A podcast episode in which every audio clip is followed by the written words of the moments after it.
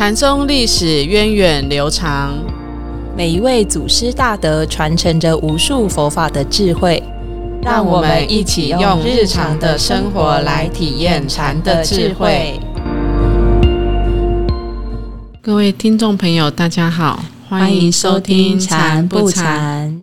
我是常正法师，我是演印法师。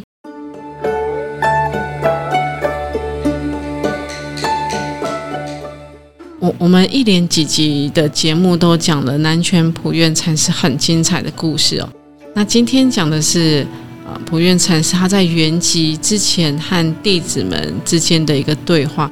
究竟他们师徒之间说了什么呢？就让我们先跟着小剧场一起回到当时的南泉山，来听听这段精彩的对话吧。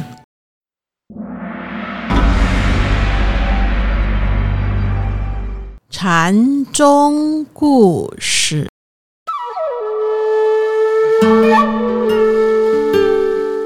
话说，当年观察使陆大夫因为仰慕南泉禅师的道风，就和护军彭城、刘公等人迎请禅师下山。从此道风远播，四方学人前来参访者甚多。时光飞逝，在南泉普愿禅师即将离世之前，南泉的僧团首座弟子就问师傅说：“师傅啊，您百年之后想要到哪里去呀？”“我啊死了之后，就到山下做一头大水牛去。”那我可以和师傅一起去做大水牛吗？你要是想跟我来，那你就用嘴巴衔一根草来吧。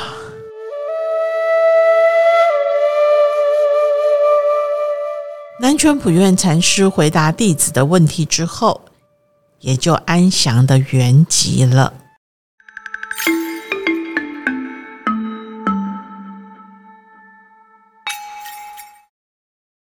这故事里面哦，南泉普愿禅师为什么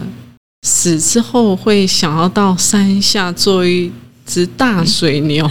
因为我们一般想说，哎，学佛的人不是都是要发愿往生佛国净土吗？对呀，至少要是三善道，不要去畜生道嘛。嗯，像西方极乐世界啊，或是东方的琉璃世界，都是净土世界啊。可是为什么南泉普愿禅师会？之后他是想要做一个大水牛，对呀，好像你看禅南泉普愿禅师跟他展茂公案都一样，就是他都是要给你一个哎很震撼的，先让你哇怎么会这样，然后再给你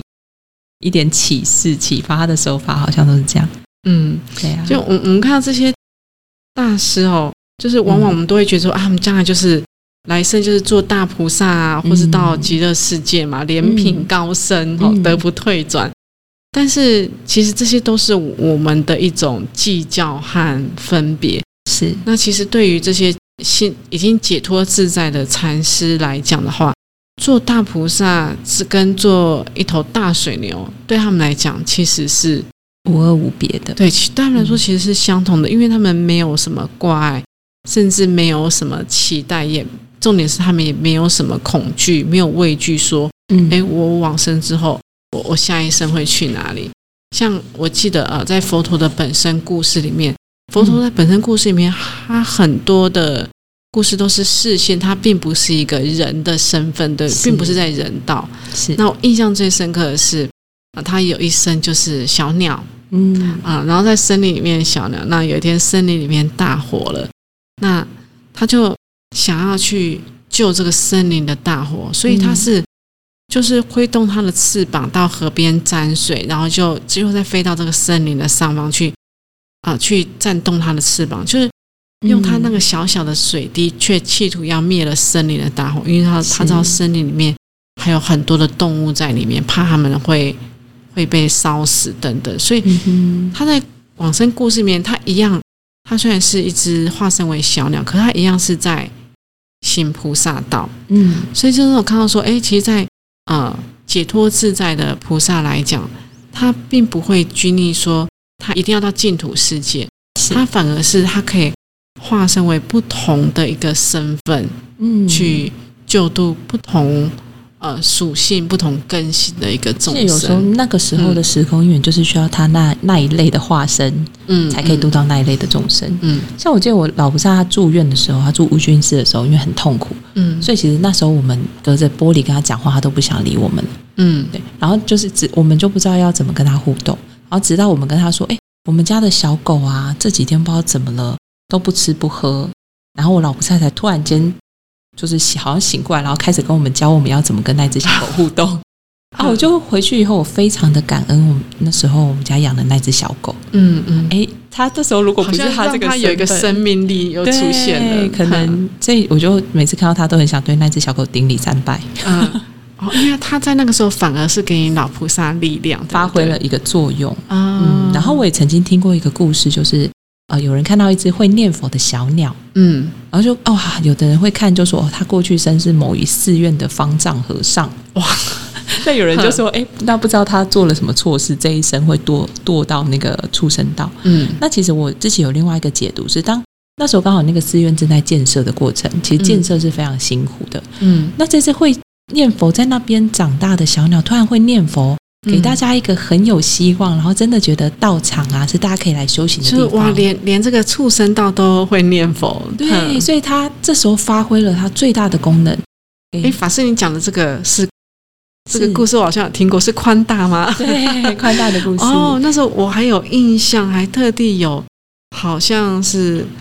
大陆的菩萨，是他就是在网络上看到这个讯息，他特地来台湾，然后就特地到寺院面去要看这个宽宽。大这只小鸟。那时候给我很大的启示是，嗯因为大菩萨们他们是随愿嘛，嗯嗯，然后我们一般凡夫是随业力往生。哦那我们不知道他这一生他视线这个鸟生，他其实是他的愿力，因为嗯他在这个时机点，就是以他这样子的因缘，可以帮助，然后启发到这这个时空的众生嗯，哦，所以真的都是大菩萨还有法师，你刚才讲到，我我们一般众生是随业力，也呃，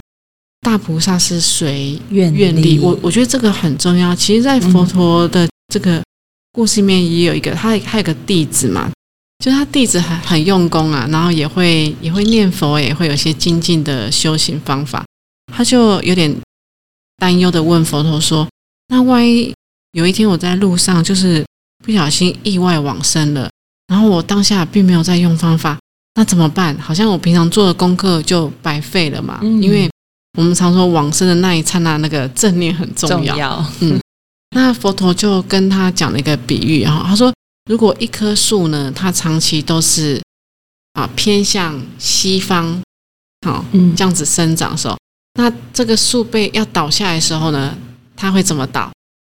导向他习惯的对，他就会一定会倒向西方。所以嗯佛陀就用这个比喻来安慰他的弟子说：如果我们平常就有念佛，就有一些自己用功的法门，嗯，不用太担心往生的那一刹那，因为我们平常就是往这个方向走，是，所以到时候倒下来的时候呢，也必定是往这个方向去。嗯，那所以其实我也想到说，就像刚才法师讲的，我我们一般都是我们众生嘛，凡夫俗子，常就是业力引导。嗯哦，那这个业力呢，大家不要不用觉得太可怕了。这个业力，所以业力就是指呃一个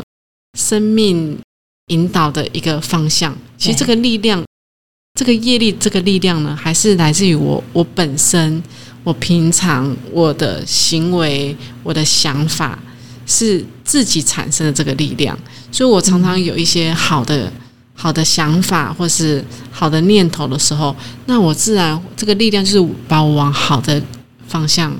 往，所以这个业力有善业啊，这是善的力量。是那但如果平常就是很负面啊，或者是充满了负面的念头，或是想要害人的想法，那这个就是属于恶的业力，它就会让我往恶的方向走。所以这业力大家听起来不用觉得很可怕哦，其实这业力还是回到自己的行为和自己的这个念头上面去。就我们平常养成的好去累习惯，去累积出来。对，其实业力可以，嗯你可以说它是一个习惯，哦对那很深层、很深层的一个习惯。那生活中我就发现，比如说我们透过禅修，我们常常习惯身体是放松的时候，嗯，发现其实要生气这件事情是要花很多力气的。对，要先酝酿。对，所以发现，如果当我习惯我的嗯身体是 嗯放松的，对哎，我也不不比较不容易太生气。对，而且你会发现说，呃，因为很快觉察说，哇，原来生气的时候我身体是很不舒服的，嗯我心里是很不舒服的，嗯然后就会觉得，那我下次就我就不想要生气。嗯，然后有时候身心又可以互相帮助。嗯，比如说我们常常纠结的时候，我们胸口会紧。那我们这时候如果要用念头去强迫自己赶快放下，其实有时候不容易嘛。嗯。这时候反而如果回到，哎，来，我胸口放松，嗯。肩膀放松，哎，你身体放松下来，你就发现你的念头也比较放松，嗯嗯。心也没那么紧，对啊。互相协助。所以，如果我们能够啊、呃平常就习惯往正面的、往比较放松的、嗯。比较光明的这个想法去想的时候，对。其实它它对我们就是，嗯，我们的方向就是往这边走。嗯。所以刚才讲到，呃，就是我们是依业力而走，愿还是依照我们的力愿力？所以在佛教里面会常常告诉说，我们要发愿呐、嗯哦，要发好愿呐、那或许我们不知道，哎，发愿是什么？什么叫做发好愿？那我们就可以想说，我我希望哦自己好，不只是自己好，那我希望我的家人也好，哦甚至呃周遭的人都好，嗯哦，甚至慢慢的希望说，哎，即使是对我不好的人，我希望他也好好的过日子。哦，真的 对，那其实它就是一种善的一种念头，这就是一种愿力。嗯，嗯那如如果我们平常就是这样子熏习的话，其实就不用太担心我们会往嗯哪个方向那个方向走。嗯哼那我想禅师他们的这个心力呀、或者他们是心，他们心里一定是更开阔的人，嗯所以对于到呃这个善我们说的善道也好，恶道也好，对他们来说，他们心理上都是解脱自在的。嗯哼哦，但是我觉得故事里面也很有意思哦。他他的弟子哦，听到就也想要学他的师傅，对不对？对，想要模仿他的师傅，对，想要模仿他师傅。如法炮制，，对，可是普愿禅师就对他说：“你你你去什么衔一根草，衔一根草、哦？那其实这衔一根草一就是代表说，其实你心里有挂碍啦，你是没有办法洒脱的这种自由自由来去的哦，所以你就叫他去衔一根草。那那其实从这个故事里面，我我们都会觉得说，哎，好像师傅他已经解脱，他可以说出这么高超，有这么解这么豁达的心态，好像我们我们弟子也可以模仿到师傅。可是啊、嗯其实不是这样。像这次我们六月份僧团结下嘛，嗯继承法师来开示啊，继承法师开始有一段，我觉得印象非常深刻，因为禅宗里面有一段很大家都也是耳熟能详的一个，我们说境界好了，我们说一开始是见山是山，嗯，对不对？然后在第二个层呢，见山不是山，对，见山不是山，好，一切都可以要放下，嗯要要打破，要打破执着，这见山不是山。但是最后还是第三层，又是回到什么？见山还是山，见山是山，意思就是说我还是回到我的生活中，还是我回到我的红尘中。哦，生活中一切都有啊，人事物都有，有家人，有同事，有朋友，一切都有，但是不会妨碍，因为我心里已经豁达。嗯，那我一样可以跟一般人一样做一样的事情，但是我心里不是有挂碍，这是嗯最高层次的见山还是山，就是回到红尘中修行。这是我们一般禅宗大家都知道修行的三个层次。嗯可是有一种很危险的，就是见山不知山，是，对，然后但是却还以为自己是在见山不是山的状况。嗯哦，那这状况是什么呢？就是就以这个故事来讲，诶，师傅觉得师傅说下一辈子可以去做一个大水牛，嗯那好像他已经跳脱了这个这个世间的形象，他可以去做个大水牛。嗯然后弟子觉得自己好像也可以，可是自己弟子的功夫根本还不到师傅这种解脱自在，是却以为自己也可以这样子。那其实这个就是不知道自己的，简单说就不知道自己几斤几两重。嗯那其实这个就是见山不知山，嗯就根本连见山是山这个层次都还没有，就是是。见山不知山。是我们修行很容易走进去的误区，对，很就是、对啊，继承法说这是我们很容易走进去的雷区。嗯。那也也讲到说很很有意思的，嗯，就是包括有时候我们看到禅师之间一个机锋，好像一个声音好一个动作就可以开悟，嗯。好，可是都不知道说这个禅师在这个开悟之前，他有他很深厚的禅修的功夫基础。那他可能在他原本的地方，或是他参学，他已经有累积他禅修的经验、佛学的底子。那他到这个老师的面前呢，其实他可能只是有些知见上需要提醒、需要被点拨，嗯，所以禅师几句话、几个机锋就可以让他豁然大悟。那我们可能往往就看到这个忽然到了这一段，嗯就觉得，诶，那你是不是也给我几句机锋，或者是我只要参透这几句话，我就开悟了，却忘记他在这个开悟的前面，其实他有他很扎实的修行功夫。嗯我觉得这个是我们呃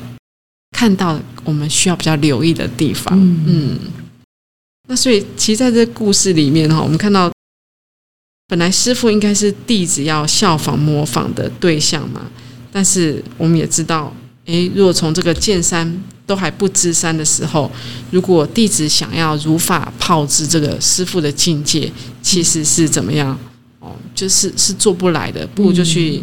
先跟草，先知道自己的障碍在哪里，也许会比较好。嗯，那我我们也我们知道说，诶，像现在很多年轻人呐、我们都会去规划我们的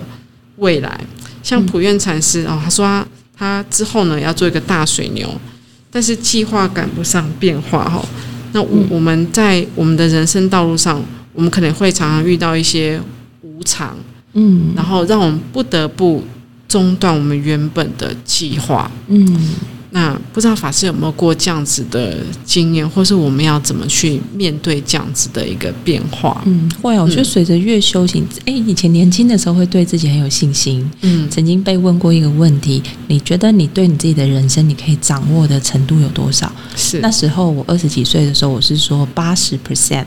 哇，那时候真的是 一手掌握，不知山。嗯 嗯嗯，对，然后现在我觉得随着越修行，尤其是禅修的方法运用的时候，你会发现哇，我不止外境我无法控制的因素太多，甚至我也控制不了我的念头哎、嗯然后每天即便是对同一个人。同一件事，我每天的想法也千变万化，甚至是一百八十度的完全不一样的方向，嗯很有趣。可是我觉得，在我自己的感觉是，我们修行啊，会有一个生命的方向感，它是一个大的方向感。但是过程中，所有我们具体要去运作操作的事情，其实它的因缘是不可思议的。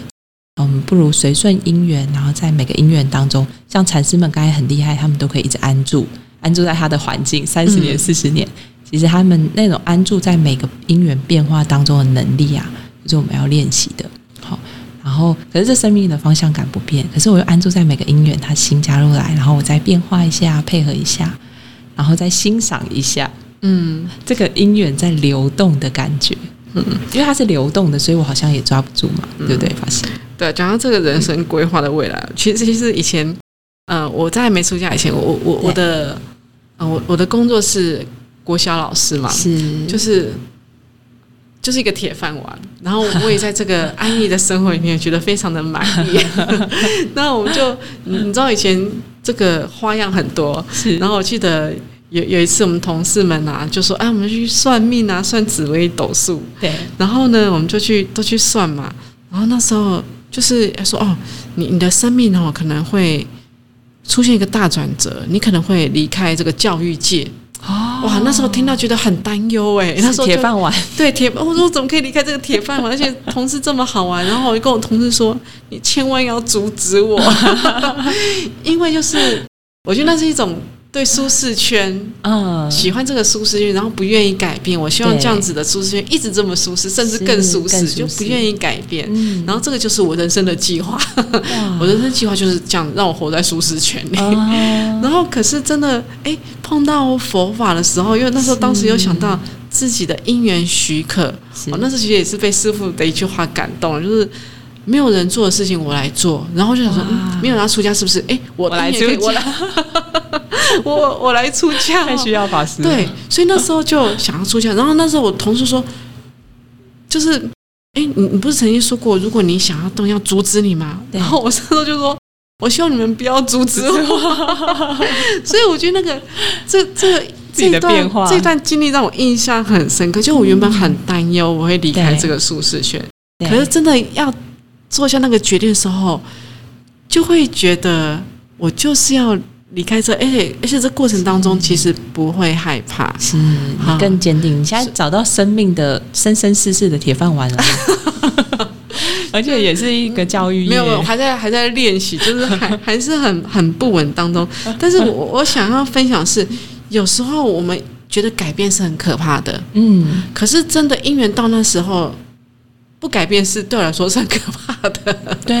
嗯，所以其实我们不用觉得说我我只能这样。嗯我我觉得这个就会像我们上个礼拜所讲这个瓶中养鹅的故事。嗯，其实我们不需要设限，我只能在这样子的环境，我的计划只能到，只能照按照这个方式走。其实这个都会像那个瓶子一样，把我们设限住了。没错，呃，反而是如果我们用一个比较豁达心，诶，我就去接受当下的因缘，其实对未来不需要太担忧。像那时候我就是很担忧怎么办，我会离开教育界，我怎么可以放下这个铁饭碗？可是真的到姻缘到那个的时候，其实他就是就是接受当下的姻缘，就是顺顺的。没错，所以有时候我我们对未来的担忧真的很多余。很多，这这是我自己的一个生命经验，就是对于未来的担忧其实很很多余，反而就是哎，时间到了，该做什么就嗯，就做什么，就包括我们今天来的路上，法师说，哎，那毕业典礼准备过程会不会很繁琐、啊，很繁琐？因为这次是毕业典礼负负责负责人，可是其实我回想这过程其实不会，因为我们都规划好了哦，嗯例如几号进场，几号场部，几号做彩排，几号训练。嗯，分组彩排。其实我们这个规划做好以后，就是时间到该做什么我们就做什么。嗯，但是我就发现说，我我这是一个普遍的心理啊。假设我们计划好七月一号场部，对可是我们可能六月二十八、二十九，我们就是有空了啊。对然后那时候如果我们没有进行场部，可能旁边人会着急。对，可是其实这着急是不需要的，因为我们时间到了，我们就会场部。嗯嗯嗯嗯，就是有时候我们也其实也都规划好，但是我们心里就会往往急着要把它完成，对，那个着急的心其实也会让自己不安。嗯嗯所以有时候我们顺着因缘，其实也是嗯照顾其他众生的心。也许我自己没有起我们就按部就班的走就好。对啊，我们该 该怎么做就怎么做，然后尽力做。嗯那真的，如果人生真的出现了变化，其实那也是自己人生。如果自己很卡过不去，那也是自己跟自己过不去，因为这时候真的别人没办法帮你耶。对啊，然后那个姻缘其实已经流动过去，我们在烦恼的时候，像是抓着那个已经流动过去的影子，对，然后一直想要把它留住，然后继续烦恼。嗯，就像刚刚才听到菩萨分享哈，哎、嗯，对自己的身身体健康，哎，怎么我会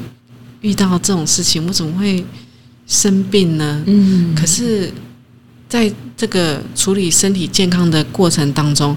会发现说我很多的担忧其实对我一点帮助都没有，对，哎，反而就是就像师傅说的，我把身体交给医生，嗯，然后我把我的心交给佛菩萨，萨。交给方法。那其实这样子反而让自己可以安心下来，不用再去问说为什么我会遇到这种事情，嗯。反而是我在当下我可以怎么来处理嗯这件事情。嗯哦，那刚才菩萨跟我们分享也很好，就医生也，我觉得医生也很有智慧。医生回馈他说：“你要想啊，你的问题是可以处理的。我觉得医生也是大菩萨。嗯，那我觉得、呃今天这个故事也是很有启发对，很有一些嗯启发哈。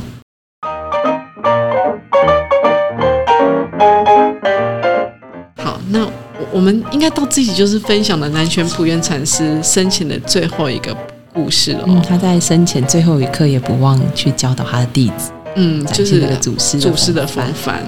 那南拳普愿的故事我们就讲到这里。我们下个礼拜要介绍谁呢？哦，也是马祖道一另外一位很优秀的弟子，哦马祖道一真的很多优秀弟子，嗯所以下一个礼拜我们要介绍的是，大美法常禅师。欢迎大家下个星期和我们一起来听故事。我们下周见。拜拜。